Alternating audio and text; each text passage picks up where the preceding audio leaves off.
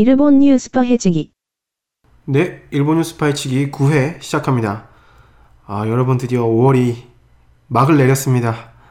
아, 진짜 5월에 너무 바빠서 코피를 흘려대며 일을 했는데 드디어 드디어 모든 게 정상으로 돌아갔군요. 아, 지금 저는 휴가를 써서 지금 하루 쉬고 있는데요. 아, 진짜 몸을 추스려야지. 죽을 것 같아요. 아, 빨리 지금 건강식품을 뭘 먹어가지고 몸을 회복해야지. 아, 이 상태로 있다가 진짜 몸이 축날 것 같아요. 근데 아무튼 6월에 접어들었으니 이제는 어, 조금 제 스케줄도 정상으로 돌아온 것 같고 이제 방송도 원활하게 할 수 있을 것 같아요. 앞으로 한번 더 새로운 마음으로 어, 방송을 한번 시작해 보죠. 자, 다 같이 새로운 마음으로 뉴스를 시작해 보아요. 아참, 전세로 고용됐어요. 앞으로 잘 부탁드려요. 우선은 어제, 그러니까 5월의 마지막 날이죠. 5월 31일 날 발생한 일에 대해서 조금 얘기를 드려야 될 것 같아요. 지금 또 일본이 발칵 뒤집혔습니다. 1회인가 2회 말씀을 드린 것 같은데, 그, 일본의 지금 최대 야쿠자 조직 야마구치파에서 어, 내분이 일어나가지고, 그 고베 야마구치파라는 것이 생겨났다. 그래서 지금 야마구치파랑 고베 야마구치파가 대립 양상을 보이고 있다. 이런 말씀을 제가 드렸는데요. 그동안에 사실 크게 별 충돌은 없었어요. 제가 지금 6월 1일자 아사히 신문을 보고 있는데요. 어, 이 기사에 따르면은 지금까지 이 두 조직의 충돌이 75건 일어났대요. 그리고 뭐 그 과정에서 200명 이상이 체포됐다고 그러네요. 뭐 굉장히 많은 사건이 일어난 것처럼 보이잖아요. 근데 사실 이거는 그렇게 큰 충돌은 아니에요. 그러니까 이걸 뭐라고 하죠? 흔히 얘기하면 똘마니들이 지들끼리 그냥 싸우고 치고받고 뭐 전문 용어로 집단 다구리라고 하죠. 길 가다가 보니까 어, 고베 야마구치파가 있어요. 어, 내가 야마구치파인데 고베 야마구치파 어, 조직원이 있어요. 그래가지고 아, 기분 나빠가지고 어, 막 몰려가가지고 집단으로 다구리하거나 뭐 이런 거 사실 다구리라는 말도 어, 일본어인데 어, 원래는 나구르죠 나구르 어, 기본 동사형은 나구르죠. 어, 이게 명, 명사형으로 바뀌어가지고 나구리 이제 때리다라는 의미인데 한국 한국에서는 이제 그걸 다구리라고 어, 얘기를 하더라고요. 아무튼 이런 어떤 다구리를 어떤 서로 이제 주고받고 뭐 이런 건 있었어도 그런 어떤 대규모의 어떤 집단 난투극 뭐 이런 건 없었거든요. 원래 이게 한번 서로 이제 조직끼리 한번 붙으면은 한 조직이 없어질 때까지 예전에는 싸웠어요. 그러니까 음, 예를 들어가지고 우리나라로 치자면은 칠성파랑 PJ파가 붙었어요. 그러면 칠성파가 야 우리는 PJ파가 없어질 때까지 저 새끼들 한 놈도 남겨놓지 말고 다 죽여버려야겠다. 이렇게 완전히 전면전으로 선멸전이라고 하죠 선멸전. 어, 막 죽을 때까지 막 싸웠고 막 이랬어요. 일본 그 예전에. 뭐 히로시마 이런 데에서 굉장히 많이 그 야쿠자 조직 같은 게, 어, 그렇게 싸웠고 막 이랬거든요. 그래가지고 그 영화도 있잖아요. 진기나키 타타카이라고 그, 그 되게 유명한 그 일본 그 야쿠자 영화가 있는데 원래는 그 소설이었죠. 근데 그게 그 예전에 어, 그렇게 싸웠던 그 야쿠자들의 그 굉장히 잔혹한 그 시대를 그린 그런 영화 그 소설이거든요. 이 영화의 영향으로 예전에는 도쿄에서 히로시마 사투리를 쓰면 무서운 야쿠자로 오해받았던 경우가 종종 있었다고 하네요. 근데 요즘에는 그렇게까지는 안 싸워요. 그렇게까지는 안 싸우는데 뭐 그래도 예전에 80년대 그러니까 80년대가 가장 최근인데 그때는 이제 조직끼리 한번 붙었는데 그때는 이제 야마구치파랑 또 야마구치파에서 또 분열돼 가지고 나온 그 이치와 아카이라는 그런 두 조직까지 붙었는데 그때도 이제 막 몇십 명이 죽고 막 이랬어요. 그냥 일반 시민도 죽었어요. 일반 시민도 야구자들 그 싸움에 휘말려가지고 죽고 구체적으로 이제 숫자는 기억이 안 나는데 하여튼 일반 사람들은 2, 30명까지 껴가지고 굉장히 많이 그 어, 사상자가 나오고 이랬거든요. 그러니까 80년대 그때도 많이 경찰들이 이제 막 주변에 깔리고 막 이제 감시 태세가 굉장히 삼엄한데도 그, 그 정도로 죽었어요. 하지만 그것도 벌써 30년 전 일이고 시대가 바뀌었는데 과연 야쿠자들 간의 큰 충돌이 일어날까 하는 의문이 계속 따라다녔습니다. 굉장히 지금 일본 경찰들의 감시가 지금 어, 굉장히 촘촘해요. 그리고 법으로 굉장히 야쿠자들의 활동을 제약해 놨거든요. 한국에서도 그런지 잘 모르겠는데 제가 한국 그 사정을 조금 제가 잘 몰라가지고 일본에서는 그 일본에서는 만약에 조직 폭력배다 그러면은 은행 계좌도 못 만들고 그 다음에 보험도 못 들고 뭐 금융상품 뭐 이런 것도 다 거부되고요. 그 다음에 자기 이름으로 이제 집 같은 거 사기도 힘들고 어, 여러 가지 불이익을 받아요. 이 모든 건 야쿠자들의 자금줄을 막아버리기 위한 조치라 볼 수 있습니다. 그래갖고 야쿠자들이 막 그 고충을 토로하기도 해요. TV에 나와가지고 야쿠자들이 얼마나 힘들게 사는 줄 아냐. 어, 하- 일본 정부가 법을 너무 세게 이렇게 규제를 해놔가지고 자기 자식 그 급식비 급식비도 못 보낸다 자기 이름으로 뭐 이렇게 하면서 막 울면서 막 얘기하기도 하고 막 이래요. 그러니까, 그러니까 야쿠자들이 어떻게 보면 굉장히 막 불쌍해요. 야쿠자들도 어, 부익부 빈익빈 현상이 지금 일어나고 있어가지고 돈 많이 버는 사람들은 많이 버는데 진짜 가난한 야쿠자들은 진짜 일반 사람들보다 더 가난해요. 더 불쌍하죠. 뭐 법으로 이렇게 막 이렇게 돼 있고 뭐 그리고 뭐 하다못해 공중 목욕탕도 못 가잖아요. 왜냐면 몸에 문신이 있으니까 일본 그 센토 뭐 이런 데 가보시는 분들은 아시겠지만은 입구에 이렇게 써놨어요. 지정 폭력배, 아 나라에서 지정된 폭력배나 아니면 몸에 문신 있는 사람은 어, 출입을 불허합니다. 이렇게 써놨거든요. 그 정도로 이제 야쿠자들의 삶이 굉장히 제약되고 규제를 많이 받아요. 한국은 제가 알기로는 이- 이 정도까지는 아니다고 제가 알고 있거든요. 조폭들도 뭐 은행 계좌 만들고 뭐 이런 거 다 할 수 있잖아요. 어, 일본처럼 이렇게 규제 받고 이런 건 없거든요. 일본은 왜 그러냐면은 그 예전에 많이 사람들이 피해를 봐서 이래요. 피해를 엄청 많이 봐가지고 우리가 지금 이걸 바로잡지 않으면은 평생 고통받으면서 살 것 같다 이래가지고 그 정치권이 나서가지고 야쿠자를 제재하기 위한 어떤 체제를 만든 거거든요. 이렇게 야쿠자들을 억압하는 방향으로 시대가 바뀌었기 때문에 80년대와 같은 유혈 사태는 발생하지 않을 거라고 많은 전문가들이 예측했었습니다. 그 이번에 그러니까 야마구치파랑 고베 야마구치파 이렇게 어, 분열됐을 때도 서로 이제 그 이권 다툼은 하겠지만은 이렇게 전면적으로 싸우지는 않지 않을까. 서로의 이제 두목을 죽이고 뭐 이런 거는 안 하지 않을까 이렇게 전문가들이 관측을 하고 이랬거든요. 시대가 바뀌었다. 어, 더 이상 음, 죽고 죽이고 뭐 이런 뭐 구식 구닥다리의 어떤 그 조직 간의 대립 뭐 이런 거는 음, 없을 거다. 이렇게 사람들이 얘기를 했는데 5월 31일 고베 야마구치파 계열에 이 계열이란 말을 뭐 잘 이해를 못 하시면은 그 이화를 참조하십시오. 고베 야마구치파 계열에 그 이케다 구미라는 그 조직이 있는데 그 이케다파 이케다파의 넘버 2, 이 넘버 2가 죽습니다. 모두가 두려워했던 hell gate가 드디어 열렸습니다. 이 넘버 2가 자기 집 아파트에서 현관으로 이제 내려가다가 그러니까 아침에 이제 어디 나가려고 출근하려고 이게 내려오다가 총에 맞아 죽었어요. 이게 굉장히 이제 살벌하죠. 이게 진짜 영화에서나 볼 수 있었던 그런 장면이 어, 실제 우리 그 눈앞에서 벌어졌는데 사살당한 이 넘버 2는 어떤 조직에 속해 있었냐면은 이케다 구미라는 조직에 속해 있었거든요. 이 이케다파라는 그 조직이 어떤 조직이냐면은 고베 야마구치파 내에서도 그 가장 자금력이 있는 하부 조직이죠. 자금력이 워낙 뛰어나기 때문에 야마구치파가 본때를 보여주려고 노리고 있었던 것이죠. 그러니까 야마구치파가 분열될 때 그 이케다파가 고베 야마구치파에 붙을 것이냐 아니면 그냥 야마구치파에 존속돼서 남아 있을 것이냐 이걸 갖다가 이제 어, 갈등을 많이 했는데 그 이 넘버 투이 사람이 야 우리는 그 고베 야마구치파로 가자 어, 야마구치파에 남아 있어봤자 어, 별 볼일 없다 아, 이래가지고 고베 야마구치파에 붙어버려요. 그래서 야마구치파 간부들이 굉장히 그 이 넘버 투에 대해서 불만을 갖고 있었다. 어, 그래서 없애버려야겠다라는 생각을 어, 갖고 있지 않았을까 하는 게 지금 사람들의 추측이거든요. 사실 이 넘버 투가 굉장히 신변의 위협을 느껴가지고 자기 그 아파트에 자비를 들여가지고 CCTV도 설치하고 막 이랬대요. 근데 결국 킬러를 막지 못했죠. 그 야마구치파의 킬러를 막지 못하고 결국 총에 맞아 죽었습니다. 근데 뭐 이 총을 쏠 때도 그냥 한 발 쏜 게 아니라 여러 발 쐈는데 그 뭐 유탄 같은 게 뭐 벽에 튀고 뭐 차에 튀고 이래가지고 아파트 사는 그 주민들이 그 공포에 떨었다. 어, 뭐 이렇게 지금 보도가 나고 있거든요. 고작 한 명 죽은 게 그렇게 대단한 건가요? 그동안은 75건 뭐 이 정도 뭐 200명 이상 체포되고 뭐 이런 게 있었어도 그 간부급 되는 어떤 어, 사람이 어, 죽거나 하는 일은 없었거든요. 그렇기 때문에 그 전에 있었던 거는 어, 떻게 보면 뭐 잔챙이들의 다구리 항쟁 정도였고 이번 이 넘버 2 그러니까 고베 야마구치 구미의 핵심 그룹이라고 할 수 있는 이 이케다파의 넘버 2가 이제 사살된 거 이거는 꽤 큰 사건이다. 헐. 그럼 앞으로 어떤 일이 벌어지나요? 어, 이제 남은 건 전쟁밖에 없다.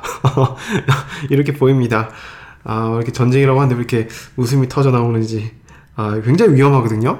똘만이나 뭐 이런 정도의 레벨이 아니라, 어, 이번에 그 살해당한 사람은 거의 뭐, 고베 야메오치 그 파의 실세라고 할 수 있는 사람인데, 그 이 사람이 그 살해당했다는 거는 이제 고베 야마구치 파의 진짜 뭐 핵심을 노린 거거든요. 완전히 전쟁 선포한 거죠. 전쟁 선포한 거예요. 날도 참 이게 절묘하게 잡은 것 같아요. 5월 31일인데 사실 그 5월 30일까지는 이제 일본에서 G7 정상회의가 어, 열렸어요. 좀 이따 또 G7 얘기도 좀 해드릴 텐데 어, 국제 회의를 열 때 가장 중요한 게 이제 안전이잖아요. 요즘엔 뭐또 어, 테러 위협 뭐 이런 게 많으니까 어, 특히 일본도 안심할 수가 없죠. 그래서 일본 경찰청이 그 두 조직 어, 야마구치파랑 고베 야마구치파를 그 G7 정상회의 열리기 전에 불러요. 이게 G7 정상회의가 열릴 때 이게 어, 이런 사건이 일어나면 안 되잖아요. 그리고 일본 정부도 이제 철저하게 이런 거를 어, 막아야 되니까 이제 국제적 망신이지 않습니까? 이런 게 한번 벌어지면은 그래서 두 조직을 불러가지고 야 니들 G7 정상회의 때는 까불지 마. 니들 여기서 까불면은 진짜 우리가 가만 안 둬. 아주 진짜 다 짓밟아 버릴 거야. 뭐 이래가지고 어 막 협박을 했어요. 경찰이 이제 야쿠자를 불러가지고 협박을 한 거죠. 진짜 이것도 영화에 나올 법한 얘기인데 그 두 조직이 그러니까 일본 내에서 지정 폭력단으로 그 돼 있거든요. 그러니까 지정 폭력단이라는 게 뭐냐면은 아까 제가 말씀드린 것처럼 경찰의 요 감시를 받는 그런 어떤 야쿠자 어, 집단이다. 어, 이 지정 폭력단으로 그 지정이 되면은 은행 계좌도 못 만들고 뭐 이렇게 여러 가지 경제적 불이익도 받고 사회적으로도 뭐 굉장히 힘들게 어, 살아갈 수밖에 없는 그런 어떤 제약을 받게 되는데 이 지정 폭력단보다 훨씬 더 수위가 높은 그런 어떤 어, 조치가 있어요. 그게 뭐냐면은 특정 항쟁 지정 폭력단. 아 이름도 길어요. 특정 항쟁 지정 폭력단이라는 거를 어, 이제 경찰청에서 지정을 하면은 어, 이거는 진짜 최고 수위의 그 경고거든요. 아, 특정 항쟁 지정 폭력단으로 이제 이제 수위가 높아진다. 그러면은 예를 들어 가지고 야마구치파가 다섯 명 이상이 모였다. 아, 그러면은 그 이유를 불문하고 경찰이 체포를 할 수 있어요. 엄청나게 강력하죠, 이 법이. 그러니까 예전에 유신 시대 때 막걸리법에 필적하는 어, 어, 막걸리만 먹으러 그 모였는데 어, 다 잡아가는 어, 그런 거랑 비슷한 어, 일본의 그 굉장히 강력한 법률이에요. 그러니까 원래 그 체포를 하려면은 그런 어떤 범법 사실에 관한 어떤 이유나 뭐 이런 게 있어야 되는데 이런 게 다 필요 없어요. 모이기만 해도 그냥 뭐 친목돔으로 모이기만 해도 다섯 명 이상이 모였다. 그럼 무조건 체포. 야쿠자들 사이에서는 마작 정도만 둘 수 있게 된다고 비아냥거리기도 합니다. 마작은 4명이면 되니까요. 일반 기업에 있어서는 이게 영업 정지랑 똑같은 거잖아요. 왜냐면은 쪽수로 밀고 가야지 사람들이 쫄 거 아니에요. 예를 들어가지고 뭐 신주쿠 가부키초 뭐 이런데 야쿠자들이 거기서는 이제 경비를 돌잖아요. 걔네들이 어, 거기서 이제 떠들고 뭐 싸우고 이러면은 경찰보다 야쿠자들이 먼저 오잖아요. 아키하바라가 일본 오타쿠들의 성지이듯이 가부키초는 일본 야쿠자들의 성지라고 보시면 됩니다. 이제 거기서는 그 싸움을 벌이면은 경찰보다 야쿠자들이 먼저 와요. 야쿠자들이 먼저 와가지고 하지 말라 그래요. 어, 저도 그걸 봤는데 굉장히 무서워요. 백바지 입은 아저씨들, 아저씨들 와가지고 하지 말라 그래요. 그래가지고 말을 안 들으면은 뒷골목 데리고 와가지고 막 때리고 이러거든요. 그래서 오히려 가부키초가 훨씬 더 안전해요. 야, 야쿠자들이 그 거기서 서로 이제 충돌을 안, 안 일으키려고 페트롤을 돌기 때문에 굉장히 안전하다고 해요. 오히려 더 안전하다. 어, 경찰이 있는 것보다 훨씬 더 안전하다. 야쿠자들이 지켜주니까. 어, 야쿠자들이 지들 영업해야 되니까 그 지켜주니까. 그런데 그 야쿠자들이 다섯 명까지밖에 못 온다고 해봐요. 어? 아니 다섯 명 모이면 그 무조건 체포니까 네 명까지밖에 못 오겠구나. 네명 갖고 가부키초를 지킬 수 있나? 네명 갖고 네명 갖고 가부키초를 지킬 수 있어? 야, 씨 관광객들이 거기서 몇만은 있겠다 거기 유동 인구가 거기 몇십만인데 그 씨, 말도 안 되는 거죠. 그러니까 완전히 그 죽는 거예요. 이 특정 항쟁 지정 폭력단으로 이게 수위가 격상되는 순간 이 두 조직 모두 타격을 받을 수 있다. 엄청난 타격을 받을 수 있다. 그래가지고 이 야쿠자 조직들이 아유 우리 이제 G7 정상회의가 있을 때까지는 이제 조용히 하겠다 해가지고 약속을 했어요. 그냥 서로 이제 자중하겠다. 아, 우리도 야쿠자지만은 국익을 위해서 어, 최선을 다하겠다. 어, 야쿠자들이 좀 어, 괜히 겉멋이 좀 들어가지고 그런 게 좀 있죠. 어, 이번에 쿠마모토 지진 났을 때도 구호물자 막 나눠주고 이러다가 제지당하고 이랬잖아요. 아, 그 얘기를 제가 말씀을 안 드렸나? 어, 아무튼 야쿠자들이 그 지진 나고 이럴 때 제일 먼저 나서가지고 그 구호물자 나눠주고 막 물과 물이나 도시락 같은 거 나눠주고 이래요. 어, 한국 조폭이 뭐 그런 건 없는데 일본 야쿠자들은 지들은 이제 국익을 위해서 봉사한다 뭐 이렇게 뭐 얘기를 하니까 고베 대지진 때도 그때도 막 뭐 살신 성인의 모습을 보여가지고 막 그 물 나눠주고 그다음에 막 사람도 구해주고 뭐 이랬어요 사실. 그러니까 일반 기업들이 소비자들 돈 뺏어가면서 아 그래도 그동안 돈 뺏어간 거 미안하다 해가지고 아 우리도 사회적 책임이 있다 해가지고 뭐 봉사활동하고 막 이러잖아요. 어디 뭐 어, 1년에 한 번 어디 가가지고 뭐 쓰레기 줍고 아니면은 고아원 가가지고 뭐 어, 거기서 뭐 과자 나눠주고 뭐 거기서 하루 뭐 코스프레 하는 거죠. 아 우리 사실은 우리는 니들 돈을 뺏어가지고 어, 좋은 곳에 이렇게 쓰고 있어.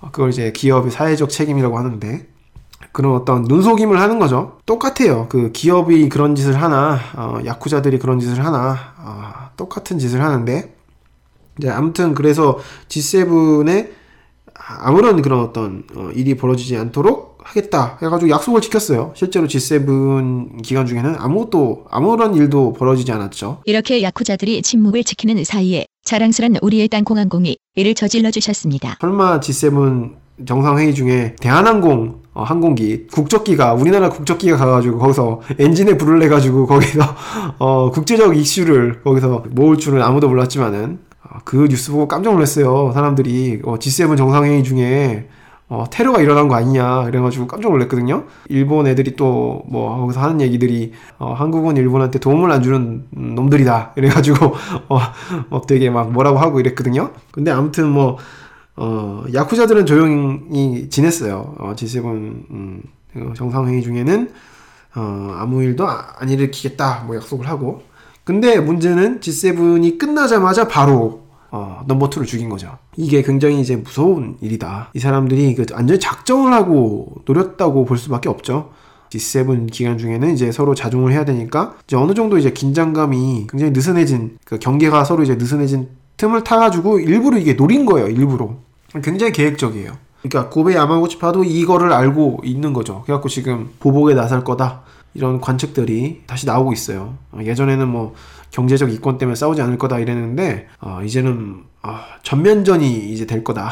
어, 이제 서로 이제 죽고 죽이는 그런 어떤 전쟁이 벌어지지 않겠느냐. 이제 지금 이 사건이 지금 오카야마에서 벌어졌는데 그 오카야마를 필두로 이제 전국적으로 이제 서로 이제 치고받는 어떤 복수 혈극 이게 지금 벌어지지 않을까. 아, 그래서 지금 불안해하고 있어요 사람들이. 아, 뭐 경찰이 최선을 다한다 뭐 이러지만은 어 그거는 솔직히 뭐 믿을 수가 없고 어 왜냐면은 야쿠자들이 그 공격을 받았는데 아무런 복수를 하지 않는다? 아 이거는 끝이죠 끝. 야쿠자 조직을 접겠다는 얘기예요. 왜냐면은 야쿠자 세계에선 제일 중요한 게 가오예요, 가오. 이제 가오가 떨어지면은 끝나는 거예요. 명분 때문에 버티고 있는 거거든요. 이렇게 그 핍박을 받고 있는데도 나를 걷어준 형님, 그 형님에 대한 의리를 지키기 위해서 어 그렇게 버티고 있는 건데 형님이 총에 맞았는데 복수를 안 하고 그냥 뭐 어, 참겠다? 아, 이거는 뭐 야쿠자의 그 직업 윤리상, 야쿠자의 직업 윤리상 그 도저히 용납되지 않는 일이죠. 그렇죠. 뭐 막을 수가 없어요. 이게 굉장히 또 일본적인 어떤 그 주종 관계, 어, 뭐 이런 게 또 영향을 미치고 있기 때문에 음, 막을 수는 없을 것 같아요. 제 생각에는 이제 여기서 물러서면 뭐 끝이니까 그렇기 때문에 고베 야마구치 파가 아마 전면적으로 복수를 하지 않을까. 어. 그렇게 한번 생각을 해봅니다. 곧 일본 전국에 피비린내가 나겠네요. 그 복수 얘기가 나와가지고 잠깐 좀 어, 말씀을 좀 더 드리고 싶은 게 있는데 사실 일본에서 복수라는 거는 100년 전까지 그러니까 메이지 유신이 벌어졌을 때 그때까지만 해도 굉장히 자연스러운 거였어요. 왜냐면은 그 일본은 그 메이지 유신 전에는 봉건 사회였잖아요. 봉건 사회라는 게 뭐냐면 뭐 현대 언어로 표현하자면은 지방에 있는 그 힘센 놈들이 지방자치를 하는 거야 지방자치. 어 현대 그 우리 지금 좋은 말로 하면은 지방자치죠. 힘이 센 그 지방의 그 유지들이 제일 위에 있는 쇼군 쇼군을 모시고 형님 어 형님으로 모시겠습니다. 그런 다음에 그 대신 제 나와바리는 어, 주십시오. 그래가지고 그 지방의 나아바리 영지라고 하는데 그 영지를 받아가지고 거기서 이제 자기 똘마니들 사무라이라고 하죠. 자기 똘마니들 이제 고용을 해가지고 지방에 있는 사람들 뭐 세금 걷고 그래가지고 세금 안 내면 이제 사무라이 보내가지고 칼로 베고 그래가지고 그 동네를 통치하고 그게 봉건사회라는 건데 요즘에 그 조폭 그 그거랑 똑같죠. 형님으로 모시면은 아 이제 그 어, 그래 너 먹고 살 수 있게 내가 나이트클럽 하나 주마 어, 뭐 이런 거잖아요. 술집 하나 주마 이래가지고 어, 그래가지고 먹고 살고 이러는 건데 이런 이유에서 중세 봉건 사회를 조폭 사회로 비유하는 역사가들이 꽤 많습니다. 그 이런 이 봉건 사회에서 그 주군이 만약 그 공격을 당해가지고 죽었다. 그럼 그 밑에 있는 사무라이는 반드시 복수를 해야 돼요. 이게 복수를 안 하면은 안 되는 그런 거예요. 어, 저는 뭐 도덕적, 윤리적 그런 관점이 아니라 제가 배운 게 뭐 경영이랑 경제니까 좀 이쪽으로 한번 설명을 해볼게요. 그러니까 사무라이를 노동자로 한번 바라볼게요. 아, 노동자의 관점에서 사무라이를 바라보면은 그 사무라이가 우선 할 일은 고용주, 주군을 지켜주는 거잖아요. 주군을 지켜주고 그러니까 주군이 시키는 일, 이제 무력으로 농민들이나 이제 자기 이제 라이벌 어, 이런 사람들을 어, 억압하거나 이제 뭐, 뭐 죽이는 거죠. 이제 그렇게 시키는 일을 잘 하면은 유능한 노동자예요. 근데 만약에 주군이 죽으면은 나는 졸지에 실업자가 되는 거잖아요. 직업을 잃어버리는 거예요. 근데 단순히 그냥 수입원이 없어지는 거면은 그냥 그냥 버틸 수 있을지도 몰라요. 재취업을 하면 되니까. 근데 재취업이 안 되는 거예요. 이게 왜냐면은 이 사람의 중요한 의무가 아니 자기 고용주를 지키고 그 고용주가 시키는 그 다른 이제 일을 하는 건데 아니 고용주를 못 지키고 온 그런 무능한 노동자를 누가 받아주겠어요? 자기 일도 못하는 그런 무능한 노동자를 어떤 그 다른 주군들이 받아주겠어요? 그러니까 사무라이 입장에서는 야 나는 무능하지 않다 나는 진짜 검 진짜 잘 쓰고 진짜 싸움 잘하는데 불의의 일격을 당해가지고 이렇게 된 것이다 이런 거를 보여줘야 될 필요가 생기겠죠 그래야지 재취업을 할 수 있죠 어? 아, 오로지 저는 경제적 입장에서 말씀드리는 거예요. 뭐 윤리 도덕 뭐 이런 거 다 빼고 경제적 입장에서만. 그러면은 사무라이 입장에서 자기 능력을 이제 증명하려면은 가장 좋은 방법은 이제 복수하는 길밖에 없죠. 나는 사실 무능하지 않고 사실 이렇게 그 우리 주군이 죽은 거는 불의의 사고였고 내가 그 사고를 수습했다 이런 거를 보여줘야지 이제 다시 이제 재취업이 되죠. 어, 재취업의 과정이 복수다. 어, 이렇게 이렇게 보시면 돼요. 어, 우리의 그 그 현대 노동자의 관점에서 보면은 왜 이렇게 사무라이들이 복수에 목을 매는지 뭐 쉽게 알 수 있죠. 똑같아요, 똑같아. 그 누가 그 자기 직업 잃어버리고 그 돈줄 끊기는데 어, 가만히 있겠어요. 어, 사무라이도 마찬가지거든요. 그래서 이런 복수의 문화가 그 일본의 중세, 그러니까 메이지 유신이 일어나기 전이죠. 어, 이때까지만 해도 굉장히 일반적인 것이었고 나쁜 게 절대 아니었어요. 그런데 일본 사회가 변화하게 됩니다. 바로 메이지 유신이 일어난 것이죠. 메이지 유신이 일어난 다음에 이게 굉장히 재밌는 법이 생기는데 결투 금지법이라는 게 생깁니다. 이 결투 금지법이라는 건 뭐냐면은 결투를 신청해서도 안 되고 그 결투를 신청 받아가지고 승낙해서도 안 돼요. 그리고 저희 결투에 또 참관해서도 안 돼요. 다 결투에 하여튼 뭐 연관된 사람들을 다 체포해가지고 징역을 살 수 있어요. 어, 이런 법이 이런 법이 일본의 그 결투 금지법이라는 법인데 이게 아직까지 있어요. 일본에.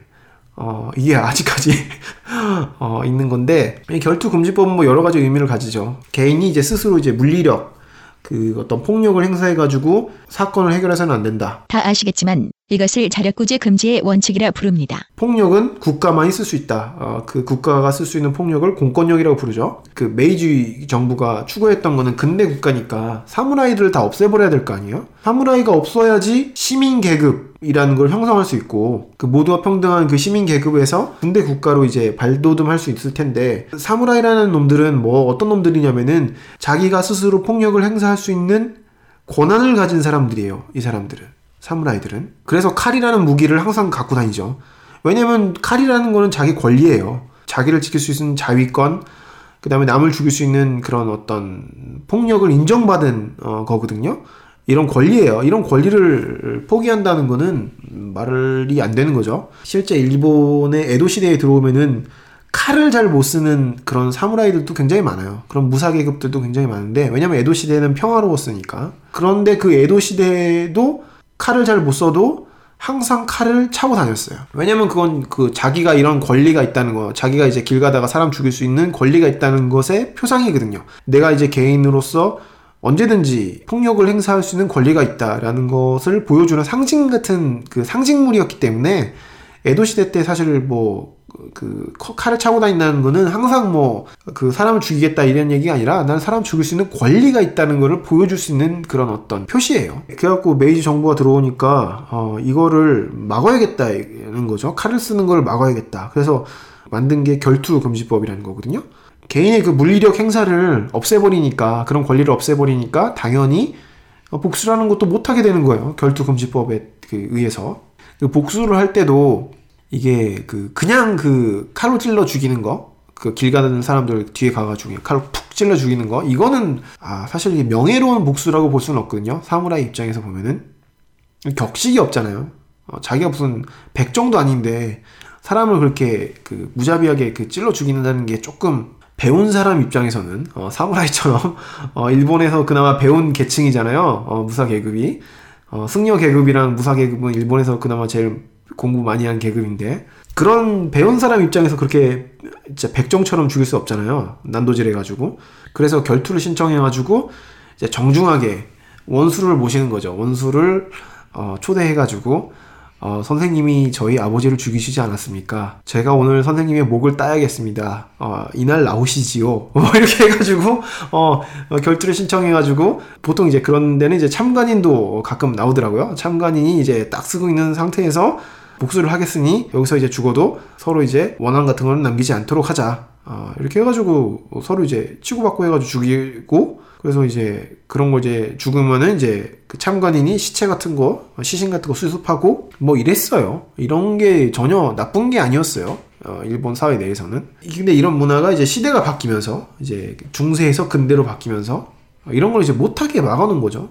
이제 그 굉장히 재밌는 게 아직도 이 결투 금지법이 이, 그 있어요 일본에는 그래서 어, 함부로 이제 결투를 신청하면 안 돼요 일본에서 일본에서 어, 함부로 결투 신청하면은 잡혀가요 체포돼요 말죽거리 장옥사에 야, 너 오늘 어디까지 나와? 뭐 이런 거 있잖아요. 그렇게 결투 신청하면 큰일 난다니까요, 일본에선. 그러면은 바로 잡혀가요. 몇 년 이하의 징역 막 이래요. 제가 그 잊어버렸는데.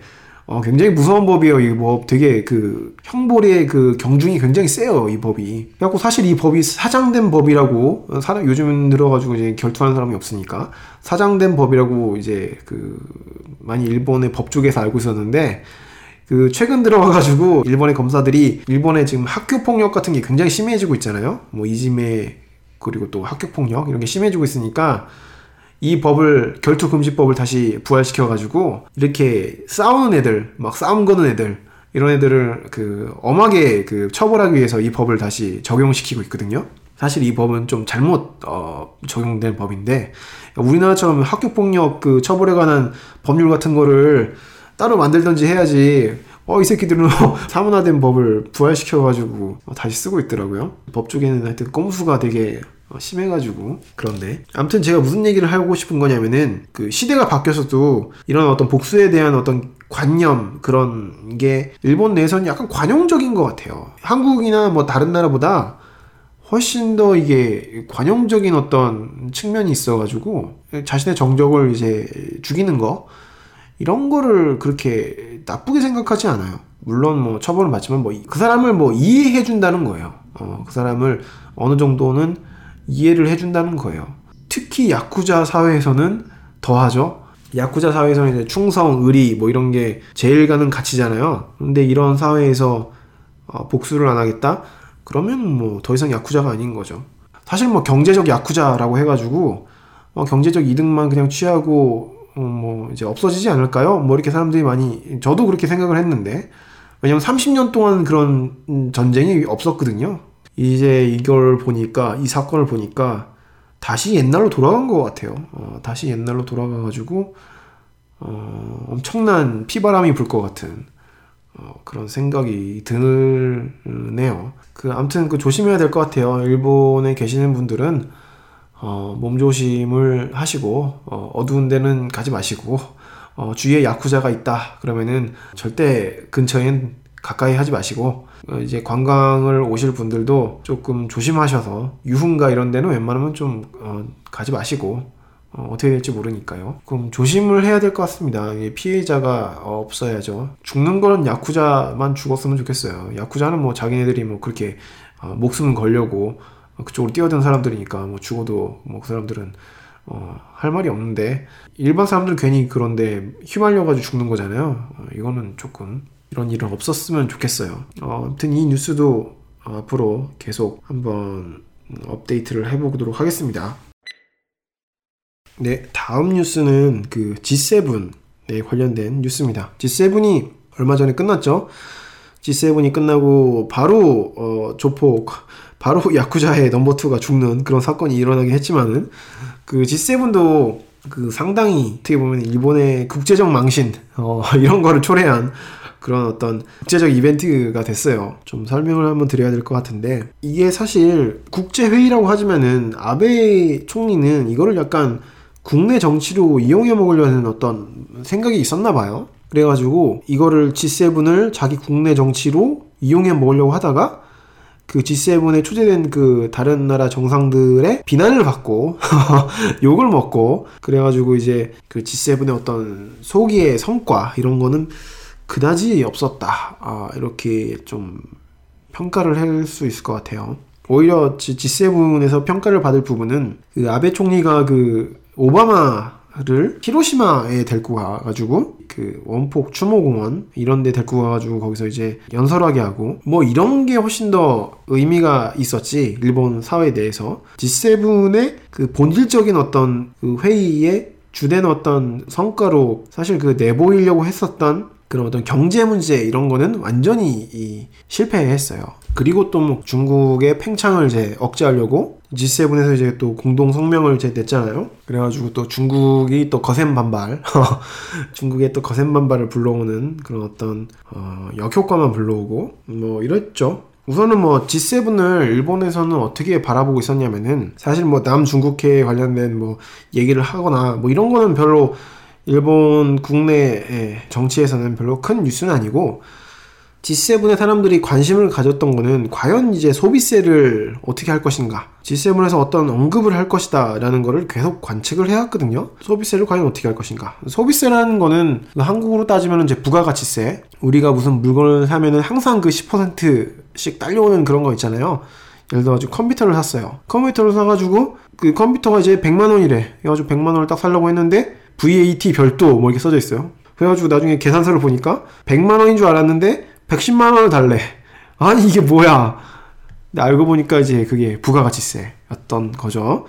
어, 그래가지고 우리가 사는 모든 물건에는 사실 부가가치세가 다 붙어요. 우리나라 부가가치세는 10%. 근데 이 부가가치세라는 말이 그 일본에서는 이제 소비세라고 불리거든요. 어, 근데 뭐 개념은 똑같아요. 뭐 물건 사면은 무조건 다 10%를 세금으로 내야 되는 거. 현재 일본의 소비세율은 8%입니다.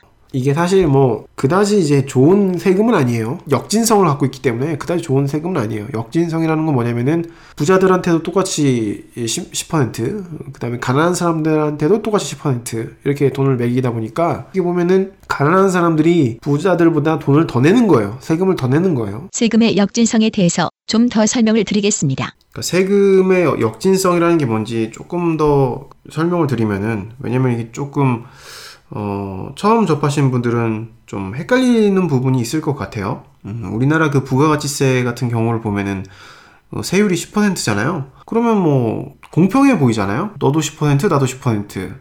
이게 얼핏 봐서는 공평한 세금 같이 보이는데 사실 그 세금이라는 거는 그러니까 돈이 있는 사람은 더 내고 없는 사람은 덜 내고 이렇게 해가지고 세금의 그 부담률 이걸 뭐 공평하게 이제 조세를 한다 뭐 이렇게 얘기를 하는데 그 조세의 공평성이 딱 맞아야 되는 거예요. 자기 소득 수준 아니면 재산 수준에 맞는 그 세금을 내야 되는 게 그 공평한 건데 이게 부가가치세는 그렇지가 않아요. 그러니까 예를 들어 가지고 10만 원을 썼다고 한번 가정을 해보자고요. 그러면 부가가치세를 만 원을 내는 거잖아요. 왜냐면 10만 원에 10%를 내는 거니까 아, 부가가치세는 그러면은 똑같이 만 원의 그 세금을 내는데 소득이 다른 두 사람이 있어요. 그러니까 한 달에 100만 원 버는 사람이 있고 한 달에 1000만 원 버는 사람이 있어요. 그 100만 원 버는 사람도 10만 원을 소비를 해가지고 그 만 원의 세금을 낸 거죠. 부가가치세. 천만 원을 가진 사람도 10만 원을 썼을 때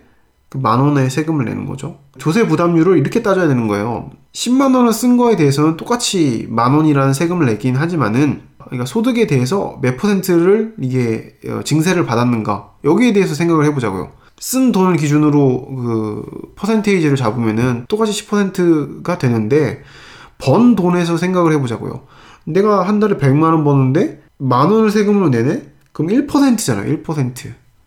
1%의 조세 부담률을 갖고 있는 거라고요, 내가. 근데 천만 원 버는 사람이 똑같이 10만 원을 썼어요. 그러면은 만 원을 부가가치세로 내는 거잖아요. 그러면 천만 원 버는 사람은 천만 원을 기준으로 하면은 천만 원에 대해서 만 원의 세금을 낸 거니까 0.1%예요. 0.1%. 그럼 1억 버는 사람은 0.01%가 되는 거예요. 이게 소득 수준으로 보면은 공평하지 않은 거죠. 왜 1%랑 0.1%랑 0.01%랑 뭐 이렇게 자꾸 차이가 나? 조세 부담률이 왜 이렇게 차이가 나는 거야? 이게 왜 그러냐면 소비된 재화를 기준으로 세금을 매기기 때문에 이게 기준이 달라져서 그런 거예요. 우리가 그 소비한 금액에 따라 가지고 기준으로 해가지고 이게 세금을 매겨버리니까 이게 돈이 많은 사람 적은 사람의 이게 그 조세 부담률이 달라지는 거예요.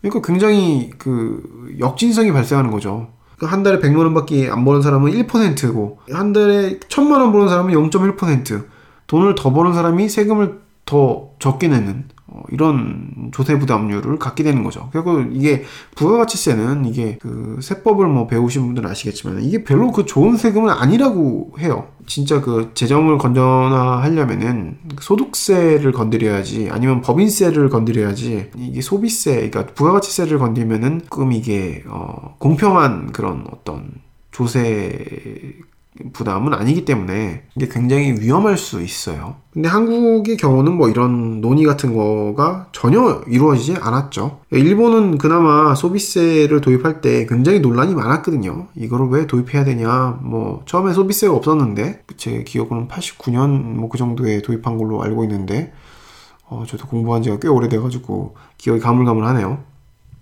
근데 아무튼 어, 이때 도입할 때도 굉장히 논란이 많았어요. 뭐, 엄청나게 막 TV에서 토론하고 막 이랬거든요. 근데 한국은 뭐 이런 논의조차도 없이 도입이 됐죠. 왜 그럴까요? 그건 도입 시기와 맞물려 있습니다. 한국은 이거는 뭐, 한국은 뭐, 박정희 시대 때 묻지도 따지지도 않고, 어, 그분께서 어, 반인 반신이시니까, 신이 하는 말은 우리는 거역, 거역할 수가 없잖아요. 그래서, 어, 야, 만들어. 부가가치세 만들어. 해가지고, 우리는 찍소리도 못하고, 어떻게 무슨 논의도 거치지 않고 바로 어, 통과시켜가지고 어, 지금까지 10%를 내고 있죠. 사실 이거는 거부해야 되는 세금인데 세금 제도는 일단 만들어지면 차후에 없애기가 쉽지 않죠. 근데 일본에서는 이거를 그 소비세가 이제 점점 점점 이게 그 일본 재정에서 차지하는 비중이 커져가고 있어요. 왜냐면 소비세는 굉장히 안정적인 세금이거든요. 그 생각을 해보면은 굉장히 간단하죠. 그 다른 세금들은 안 내려고 하면 안 낼 수 있어요. 소득세? 생각해보세요. 소득을 안 벌면 돼. 어, 직장을 때려치고 집에서 놀면 돼. 그럼 소득세를 안 낼 수 있어요. 법인세. 회사를 없애면 돼. 회사를 없애면은 어, 법인세도 안 낼 수 있어요. 담배에 붙은 그 세금 있죠? 뭐 교육세 뭐 이런 거 있죠? 그런 세금 금연하면 됩니다. 금연하면 그 세금을 안 낼 수 있어요. 그 다음에 주유할 때마다 붙는 그, 그 세금, 도로세 뭐 이런 거 있잖아요. 그 세금, 어, 차를 버리면 돼요. 걸어 다니면 돼. 어, 부산에서 서울까지 걸어 다니세요. 어, 그러면은, 어, 그런 세금 안 내도 됩니다. 근데 딱 한 가지, 딱 한 가지 피할 수 없는 세금이 있죠. 소비세, 아, 부가가치세. 이거는 진짜 뭐 진짜 지리산에 들어가가지고 자기 혼자 이제 막 진짜 자급자족 해가지고 먹고 살지 않는 이상 도저히 이제 이거는 피할 수가 없는 세금이에요. 왜냐면은 돈을 쓰면은 무조건 소비세가 자동으로 따라붙어요. 마트에서 뭘 사도 부가가치세가 따라붙지, 뭐 인터넷을 해도 부가가치세가 따라붙지, 식당에서 밥을 먹어도 부가가치세가 따라붙지. 그러니까 돈을 쓰면은 무조건 부가가치세는 따라붙는다고 보시면 돼요. 그러니까 이거는 이 세금은 항상 이 재원이 일정하고 그렇기 때문에 굉장히 그 국가의 입장에서 보면은 굉장히 이제 쏠쏠한 그런 어떤 돈이라고 할 수 있죠. 일본 정부가 사실 세계에서 가장 그 빚이 많은 음, 국가잖아요. 인류 역사상 가장 빚이 많다고 하는 그런 국가가 일본이잖아요. 지금 현재 어떻게 GDP에 자기 GDP의 두 배가 되는 빚을 갖고 있어요. 이게 사- 사실 굉장히 이제 웃긴 일인데 뭐 근데 뭐 일본이 뭐 빚이 많다고는 하지만은 그 일본 그 국채를 다 그 일본의 그 대형 은행 미조 은행 뭐 미쯔비시 은행 그다음에 미츠이 스미토모 은행 여기서 뭐 다 떠안고 있기 때문에 뭐 그렇기 때문에 뭐 대외 부채는 뭐 그렇게 많지는 않아요. 뭐 하지만 뭐 어쨌거나 저쨌거나 빚이 많은 건 사실이다. 그러면 이 빚을 어떻게 해서든 줄여야 될 거 아니에요? 근데 이 빚을 줄이려면은 세금이 필요해요. 일본 정부가 세입 구조를 딱 살펴보니까 그 제일 만만한 게 소비세라는 거죠. 다른 세입원은 굉장히 이제 건들기가 힘들어요. 어, 예를 들어서 법인세 이런 거는 법인세는 전 세계적으로 이제 낮추려고 하는 어떤 추세 아직도 있거든요. 그 우리나라 삼성도 자꾸 그런 얘기 하잖아요. 본사를 중국이나 뭐 다른 나라로 옮겨버리겠다. 특히 그 싱가폴, 싱가폴이 법인세 그게 굉장히 싸니까. 어차피 자기네들은 이제 한국에서 물건 팔아가지고 돈 버는 기업이 아니거든요, 이제. 이제 글로벌 기업이니까 자꾸 이제 정부에서 법인, 그러니까 기업의 돈을 자꾸 뜯어가려고 하니까, 어, 자기는 이제 그런 게 싫다. 자꾸 이제 정부에서 기업의 돈을 뜯어가면은, 어, 우리는 본사를 옮겨버리겠다. 이렇게 나오고 있거든요. 정작 그 대기업을 키워준 거는 정부인데, 기업들이 사실 힘이 더 세지니까 정부를 압박해가지고, 켜가지고 본사를 옮기겠다 해가지고 막 이제 그 얘기를 하고 있는 거잖아요. 일본도 마찬가지예요. 일본도 자꾸 법인세가 무거우니까, 아, 본사를 어, 싱가폴로 옮겨버리겠다. 아니면은 뭐 다른 그 훨씬 더 법인세율이 낮은 음, 동네로 옮겨버리겠다. 뭐 이렇게 얘기하는 그 이렇게 표현하면 좀 그런데 배은망덕한 배은망덕한 그런 기업들이 많아요. 어 그래가지고 이 법인세를 올리기가 쉽지 않습니다. 법인세를 올리기 쉽지 않아가지고 법인세는 그대로예요, 사실. 아니면 더 낮추려고 하는 어떤 움직임이 있어요. 뭐 신자유주의라는 게 사실 그런 거잖아요. 어, 기업들한테 돈을 어, 걷지 말고 정부의 어떤 그 예산 같은 걸 니들이 줄여라. 니들이 돈 낭비를 안 하면은 세금을 거둘 필요도 없지 않느냐. 이런 게 그 어떤 그들의 주장이기 때문에 어, 이런 어떤 신자유주의 움직임에 기업들이 기세 등등 해져가지고 우리들한테 돈 뺏어가려고 하지 마. 어, 우리도 돈 버는 거 힘들어 죽겠어. 자꾸 니들이 자꾸 돈 뺏는다 그러면은 한국에서 도망간다. 아니면 일본에서 도망간다. 뭐 우리 오라고 하는 그런 나라 엄청 많거든. 뭐 이렇게 자꾸 협박을 하니까 법인세를 올리기는 굉장히 힘들어요. 그래서 뭐그 여기저기 보니까 가장 그 그래도 올릴 만한 어떤 건덕지 이유가 있는 어, 그런 세금이 일본 내에서 소비세예요. 소비세. 왜냐면 소비세는 어, 하다못해 한국도 10%예요. 이 일본은 예전에 그 5%였는데 유럽 선진국 같은 데 보면은 그 10%를 훨씬 뛰어넘는 곳이 많아요. 그 뭐 20% 30% 되는 곳도 있고 그 미국 같은 경우에는 그 주마다 딱 다른데 미국은 부가가치세에 대한 거부감이 상대적으로 강한 나라라고 할 수 있지요. 그 미국에서는 이제 sales tax라고 하는데 그 sales tax를 5% 이하인 데도 있고 어, sales tax를 어떤 주에서는 면제해 주는 데도 있고 뭐 델라웨어나 뭐 이런 데가 그 되게 유명하죠. sales tax 같은 거 뭐 그 면제해 주는 데로 굉장히 유명하죠. 그래가지고 그 해외 배송 그 우리나라 분들이 해외 배송 같은 거 많이 하시잖아요. 해외 직구로 막 뭐 TV나 뭐 이런 거 사시려고 그럴 때 이제 어 델라웨어나 이런 데를 이제 배송지로 해놓으면은 sales tax가 안 붙죠. 그 부가가치세가 안 붙는 거예요. 어, 근데 보통 대부분의 선진국들이 일본보다 소비세가 세요. 그러니까 일본에서는 이유가 있는 거죠. 야, 유럽 선진국하고 비교를 해보니까, 그리고 하다못해 한국하고도 비교해 보니까, 일본은 진짜 너무 소비세율이 너무 낮은 것 같아. 5%가 뭐야. 이것도 너무 낮다. 10%로 올리자. 적어도 한국 기준은 돼야 되지 않겠니? 이거는 뭐 제가 이렇게 얘기를 어, 뭐 지금 어, 하는 게 아니라 실제로 그렇게 했어요. 실제로 그 회의록 같은 거 보면은 한국처럼 하자 이렇게 얘기가 많이 나와요. 저도 이제 대학원에서 공부하다가 그거를 어, 보고서 깜짝 놀랐는데 한국처럼 하자고 나와요. 거기 보면은 그 그다음에 저 대학원 다닐 때 그쪽 세법 그 교수님이 그 말씀을 하시더라고요. 자기도 거기 회의하는데 불려와가지고 뭐 얘기를 들어봤는데 적어도 우리가 선진국인데 한국보다 부가가치세가 낮은 게 그게 이게 말이 되냐 뭐 이렇게 얘기를 한대요. 어 이 새끼들 뭐 자기네들 뭐 약간 좀 불리할 때는 한국을 항상 들먹여요. 그 한국 일본에서 또 한국을 또 들먹이면 또 자존심이 또 있어가지고 아 그래도 우리도 한국만큼 올리자 뭐 이렇게 얘기를 하거든요. 어, 그래가지고 어 그렇게 동조를 해가지고 그래 한국 10%로 올리자. 이게 그 관료들이 지침을 어, 10%로 어, 정해가지고 그 일본의 재정 상태를 건전화해야 된다. 지금은 이제 적자를 많이 내가지고 빚이 엄청나게 많으니까 이제 그 이제 소비세율을 올려가지고 그 빚을 다 이제 줄여 나가고 그래야 된다. 사실 이거는 일본이 공언을 했어요. 어, 2020년까지 그 소비세 같은 거 올려가지고 뭐 어떻게 해서든지 그 재정을 건전화하겠다. 이래가지고 뭐 국제사회에 벌써 얘네들은 공언을 해놓은 상태거든요. 왜냐면 일본이 하도 빚이 많으니까 어, 이래가지고 일본의 그 대외 신인도 같은 게 어, 이제 한국보다 더 낮아요. 한국이 AA 마이너스인데 일본이 A 플러스인가 이러거든요. 그 한국보다 더 등급이 낮은 단계로 갔기 때문에 이게 지금 장기적으로 가면은 일본 기업들의 어떤 대외 신인도까지 영향을 미칠 수 있거든요.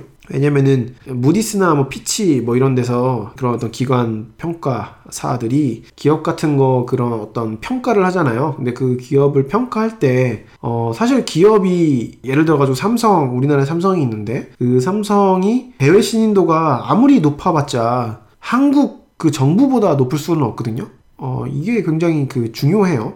그래서 만약에 한국의 대외 신인도가 낮아지면은 삼성의 대외 신인도도 같이 덩달아 낮아지는 거예요. 어, 만약에 삼성이 굉장히 재정이 건전하고 뭐 이래도 그 한국 정부라는 어떤 리스크가 있기 때문에 그 기업이 국가의 그 리스크보다 더 낮은 리스크를 갖고 있을 수가 없거든요. 이게 이론적으로 그렇게 돼 있어요. 그래가지고 어 이거 조금 이게 어려운 얘기일 수도 있는데 아무튼 국가가 더 우선이에요. 국가가 그러니까 maximum이에요, maximum. 삼성, 그러니까 지금 우리나라가 지금 A, AA 마이너스인데, 그 삼성이 그러니까 최대로 받을 수 있는 랭킹이 AA 마이너스예요. 그 이상을 받을 수가 없어요. 왜냐면 한국 정부보다 그러면 더 높은 그런 어떤 랭킹을 받는 거기 때문에 그거는 이제 그 이론상 말이 안 돼요. 근데 일본을 보면은 일본 정부는 지금 A, 그 A 플러스로 돼 있는데 그러면은 그 일본의 기업들은 빚이 하나도 없고 뭐 이래도 그 기업의 그 재무 상태가 건전하다 이래도 A 플러스를 넘어설 수가 없어요. 지금 언급하는 것은 일본 국채에 대한 신용 등급입니다.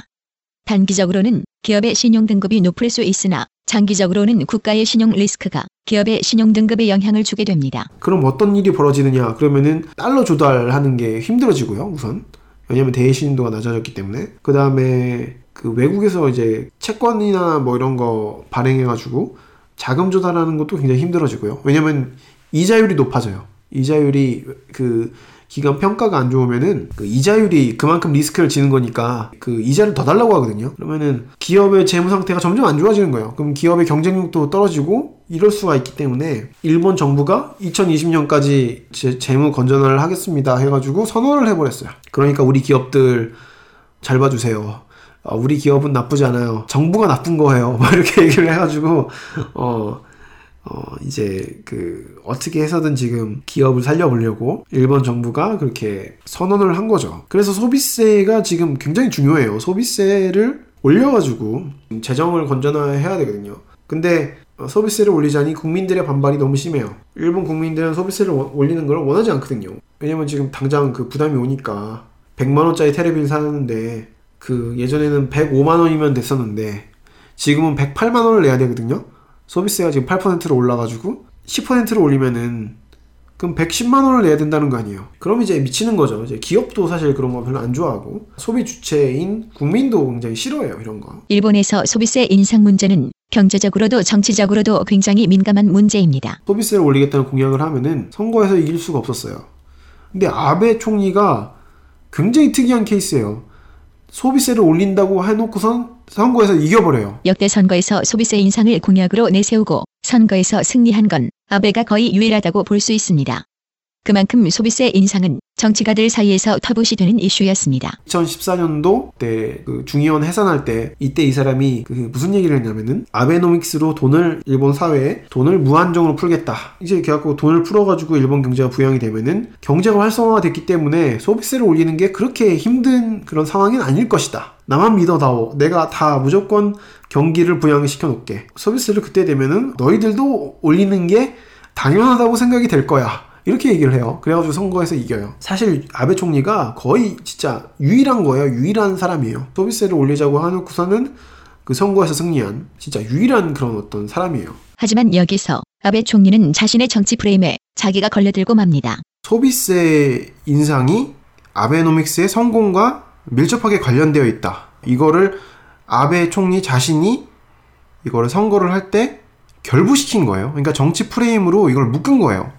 아베노믹스가 성공하면은 경기가 부양이 되니까 그러니까 이 호경기의 힘으로 소비세를 인상해도 어 괜찮다. 왜냐면 그때쯤 되면 니들 그 임금이 다 오른 상태니까 별다른 무리 없이 그 인상된 임금에서 충분히 소비세를 그 낼 수 있을 것이다.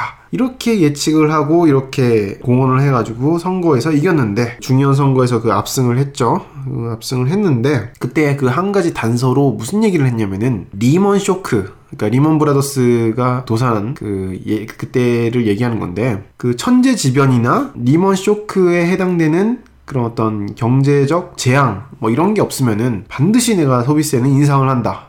어, 10%로 인상을 하겠다는 거죠. 뭐 지금 뭐 대충 눈치채신 분도 계시겠지만은 어, 아베가 G7의 정상 회의를 열어 가지고 음, 무슨 얘기를 계속 하냐면은 세계 경제가 위험하다. 세계 경제가 너무너무 위험해졌다. 어, 이런 얘기를 자꾸 해요. 그리고 이 얘기를 성명서에 넣으려고 자꾸 어, 막 발버둥을 쳐요. 아베 총리가 경제가 너무 안 좋다. 지금 세계 경제를 봐. 그래서 지금 뭐 원자재 가격 같은 거, 가격표 같은 거 보여주면서 야 지금 리만 쇼크급이랑 똑같이 지금 음, 가격이 하락했어. 이것 좀 봐봐. 그렇게 계속 얘기를 했거든요. 그런데 CR도 안 먹혔습니다. 왜 이런 얘기를 하려고 했었냐면은 아베는 사실 어, 사실 나는 소비세를 인상하고 싶은데 왜냐면 아베노믹스는 지금 성공한 상태이기 때문에 이 사람이 생각하기에는 그래서 소비세를 충분히 인상해도 되는데 세계 경제의 리만 쇼크급의 여파가 지금 몰아치고 있다. 그런 전조가 지금 보인다. 그렇기 때문에 나는 진짜 소비세를 일본 경제를 위해서 하고 싶은데 어, 세계 여러 나라가 그걸 못하게 지금 막네? 어, 지금 세계 각국의 수상들이 일본에 와가지고 그 같이 회의를 해보니까 어, 하지 말라고 이 사람들이 막는다. 그래서 내가 나는 하고 싶지만, 난 진짜 하고 싶지만은, 이렇게 세계 경제가 이렇게 안 좋기 때문에, 리먼 쇼크급의 그 경제적 충격이 왔기 때문에 나는 인상을 못 하겠다. 미안하다. 이렇게 얘기를 하려고 했어요. 이게 G7을 연 목적이에요.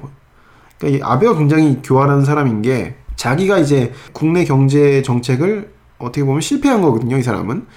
그 내수 경기가 좋아지지는 않으니까 저는 이제 실패했다고 보는데 이 책임을 어, 전가를 해야겠는데 그 전가할 사람이 없잖아요. 어, 왜냐면은 다 자기가 어, 뿌려놓은 씨앗이니까. 아 그러니까 생각을 해보니까 어, G7 어 G7 이거 좋은데 이거 G7 정상회의에서 아니 오바마가 그렇게 얘기를 하는데 어 미국의 오바, 마가 그렇게 얘기를 하는데 어 독일의 메르켈이 이렇게 얘기하는데 일본이 뭐 힘이 없지 않냐? 일본이 뭐 약소국이지 않냐? 어, 경, 어, 경제 대국이면서 항상 약소국 코스프레를 해요 일본이. 근데 그 다른 나라 정상들이 협조를 안 해줬죠 보도에 따르면 아베 총리의 주장에 동조를 안 해줬다고 해요. 그 영국의 캐머런 총리는 전혀 지금 위기가 아니다 해가지고 막 오히려 막 반박하고 이랬다고 그래요. 그리고 그 독일의 메르켈 그 수상은 지금 경제는 뭐 꾸준히 지금 성장 중이다. 실제로 영국하고 독일이나 뭐 이런 나라는 지금 뭐 2, 3% 찍고 있죠. GDP 경제 성장률이. 그 마이너스를 찍은 거는 지금 일본밖에 없어요. G7 중에서. 그러니까 다른 나라들이 동조를 안 해주는 거예요. 일본의 입장에서 지금 리먼 쇼크급이라는 그런 위기 의식 이런 거를 같이 공유해야 되는데 아, 자꾸 얘네들이 동조를 안 해주는 거예요. 특히 뭐 독일의 메르켈 총리 같은 경우에는 어, 경기는 지금 활성화되고 있다. 지금 우리가 해야 될 거는 지금 노동 구조 개혁 어, 이런 거를 통해 가지고 어, 경제 그 펀더멘탈을 공고하게 하자 뭐 이렇게 얘기를 하니까 아베는 미치겠는 거죠 지금. 아, 야 지금 위기 위기야. 그리고 지금 돈 풀어야 돼 우리. 어? 아베 주장은 그거잖아요. 세계 경제가 지금 너무 안 좋아. 리먼 쇼크급이 왔어. 그러니까 일본은 어, 우리가 솔선수범해가지고 아베노믹스라는 이름 하에 돈을 엄청나게 풀고 있거든. 그러니까 니들도 돈 좀 풀어. 어? 어 재정 완화 이거 좀 하자. 어, 돈 풀자. 일본처럼 니들도 돈 풀어야 돼. 뭐 지금 이런 거를 지금 아베 총리는 설득하려고 했는데 다 실패했어요. 다른 나라 그 정상들은 어, 경제 지금 잘 성장하고 있는데 리먼 쇼크 그 위기에서 어 지금 다 회복되고 있는데 뭔 개소리냐. 뭐 이렇게 얘기를 해 가지고 어, 아베 총리한테 아주 망신을 줬죠. 그 굉장히 웃긴 얘기예요. 이거 일본 내에서도 지금 막 굉장히 그 자조 섞인 그런 보도 같은 게 나오고 있어요. 아사히 계열의 보도 스테이션을 보니까 다른 나라도 아닌 세계에서 가장 빚이 많은 일본에서 어 돈을 풀어가지고 빚을 그러니까 더 만들어가지고 경제를 활성화시키자 이렇게 얘기를 하니까 참 부끄럽다 뭐 이렇게 얘기를 했거든요.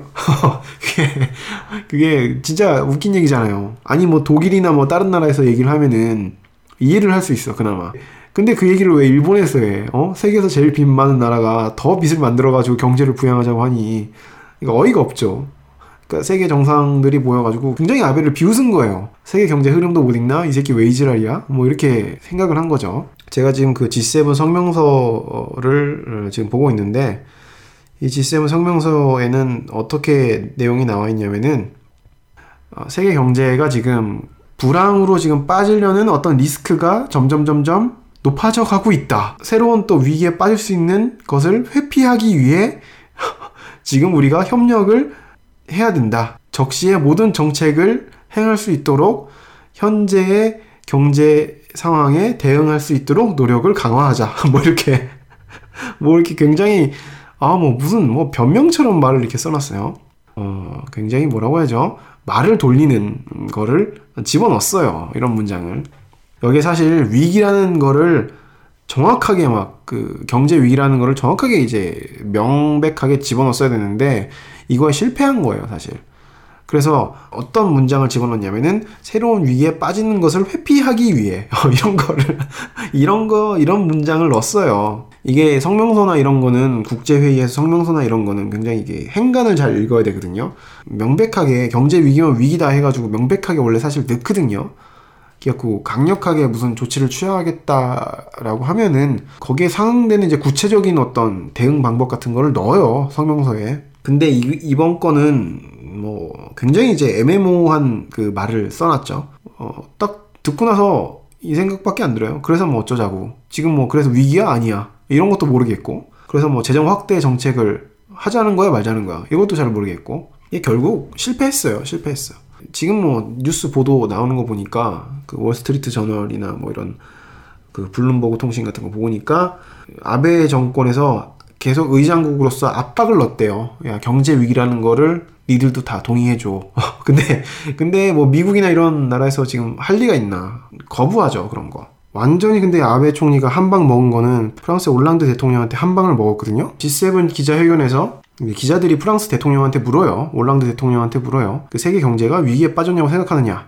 아베 총리가 한 주장 그거에 동조하느냐 이 얘기를 기자회견에서 물어본 거죠. 그러니까 올랑드 대통령이 단칼에 얘기해요. 우리는 경제 위기에 빠져 있지 않다. 어, 이렇게 얘기를 해버려요. 그러니까 그러니까 완전히 개망신을 준 거죠. 이게 그 일본의 그 신문들에 다 실렸어요 이런 게. 그리고 뭐 아사히 신문에서는 완전히 그거를 그 영상으로 내보내던데. 정확히는 아사히 신문의 방송사 테레비 아사히입니다. 아사히 신문은 또 G7 끝난 다음에 또 아베한테 어, 또 혼날 거예요. 아마 엄청 혼날 거예요. 아 이게 완전히 완전히 그 어, 한겨레 삘이 나요. 어, 아사히 신문은 어, 한겨레가 만약에 종편에 한겨레가 들어왔으면은 그렇게 했을 것 같아요. 완전히 대놓고 아베 총리 깔라고 만약에 그 영상으로 막 프랑스 그 기자회견을 막 영상으로 내보내던데 어떻게 하려는지 후, 후폭풍이 두렵지도 않나? 아, 이 새끼들은 큰일 났어요. 근데 아무튼 프랑스는 완전히 뭐 대놓고 막 할 말을 했죠. 절대 지금 위기가 아니다. 지금은 위기가 아니다. 아, 이렇게 얘기를 해버려 가지고 아주 완전히 뭐 개망신 당했죠. 뭐. 어, 일본은 뭐. 그래서 지금 뭐 리만 쇼크급의 경제 위기가 왔다. 뭐 이런 거를 G7에서 동조를 얻고 그 다음에 소비세 인상을 연기하려는 어떤 구실을 쓰려고 했는데 이게 완전히 실패해 버렸죠. 굉장히 어, 아베 내각이 그 곤란하게 됐어요. 어, 자꾸 지금 소비세 얘기를 왜 자꾸 하냐면은 선거가 다음 달에 있거든요. 7월에 참의원 선거가 있는데 이제 일본 국민들도 다 알잖아요. 아베노믹스로 경기가 이렇게 활성화되지 않았다. 이런 걸 다 알잖아요. 아니 대기업만 돈 벌면 뭐해 내수가 안 도는데 제대로 된 경제 정책이 아니구나 이런 걸 다 알거든요. 그리고 2014년도에 아베가 약속한 그 장밋빛 미래 그때가 지금 돼 있어야 되거든요. 아베노믹스가 성공해가지고 소비세를 인상해도 될 정도의 그런 호황이 왔어야 되는데 그런 호황이 안 왔잖아요. 그러니까 지금 일본의 지금 유권자들의 표심이 지금 흔들리고 있, 다는 거죠. 그 선거 대책을 해야 되니까 지금 뭐 소비세 인상하는 거를 지금 뭐 연기하려고 그래요. 지금 그게 아베 총리의 어떤 의지예요. 원래 G7에서 그 어떤 성과를 얻은 다음에 경 세계 경제가 위기다. 어, 이렇게 다 인식 공유를 한 다음에 소비세를 자연스럽게 인상을 연기하려고 했는데 그게 실패하니까 아, 아베 총리가 안 되겠다 해가지고 아, 소비세 인상을 연기하겠다라는 어떤 선언문을 발표하려고 그렇게 에, 했어요. 그래서 5월 31일에 소비세 연계에 대한 대국민 담화를 발표합니다. 소비세 인상을 연기한다는 말은 자기가 아베노믹스가 실패했다는 걸 자인하는 꼴이 되는 건데 뭐 그렇게 지금 뭐 해버렸어요. 물론 뭐 자기 입으로는 자인 안 했어요. 아베노믹스는 여전히 성공적이다 이렇게 얘기를 했어요. 그 얘기를 했는데 이 그 회견을 듣고 나서 야당들이 열받았죠. 야 그거 아베노믹스 실패 아니냐. 네가 아베노믹스에 성공하고 소비세 인상을 결부시켰지 않았냐. 근데 봐라 지금 경기가 네 말대로라면 지금 경기가 호황이 와가지고 소비세를 인상해야 될 타이밍인데 소비세 인상을 연기한다고 하는 거는 네 스스로 경제 정책의 실패를 인정한 꼴이 되지 않았냐 해가지고 그 야당들이 합쳐가지고 내각 불신임안을 냈어요. 내각 불신임안이라는 게 뭐냐면은 한국에서 보면은 그건 어, 탄핵안 같은 거예요. 탄핵안을 내면은 뭐 어떻게 되는 거냐면은 투표를 해요 그 자리에서 투표를 해가지고 이제 그게 가결되면은 그 중의원을 해산하는 거죠. 그러면은 참의원 선거랑 중의원 선거랑 동시에 할 수 있는 거예요. 이게 사실 아베 총리한테는 굉장히 유, 리한 거예요. 어, 주, 이게 해산하면 더 좋아요 아베 총리는. 어, 같이 이제 어차피 어차피 야당이 못 이겨요 선거. 그 자민당이 웬만하면 이겨요. 웬만하면 이기기 때문에 지금 그 아베 총리는 약간 좀 여유를 부리고 있는 거죠. 어, 해산하려면 해산해. 근데 이게 부결됐어요. 어, 아베 총리는 해산을 하고 싶은데 주변 사람들이 싫어요. 특히 이제 공명당 뭐 공명당 이제 선거 준비가 전혀 안 돼 있다. 중요한 선거 선거 준비라는 건 이제 후보자도 물색해야 되고 막 이래 여러 가지 그 복잡하잖아요 선거 근데 한 달밖에 안 남았는데 이게 선거를 동시에 치러버리면은 다른 사람들은 되게 힘들거든요. 그래가지고 다 반대를 했대요. 그래서 결국 이 안건이 부결되고 말죠. 어, 이게 탄핵안이 부결돼요. 아베는 탄핵되고 싶었는데, 어, 이게 부결돼가지고, 중의원 선거는, 어, 못 치르는 걸로, 참의원 선거만 치르게 되는 걸로 이렇게 됐습니다. 그래서 참의원 선거의 결과에 따라 가지고, 지금 뭐 아베 내각이 얼마나 지속될 수 있을지, 음, 그거의 어떤 바로미터가 될 것 같아요. 지금 어떤 이런 그 약속을 어기는 거잖아요.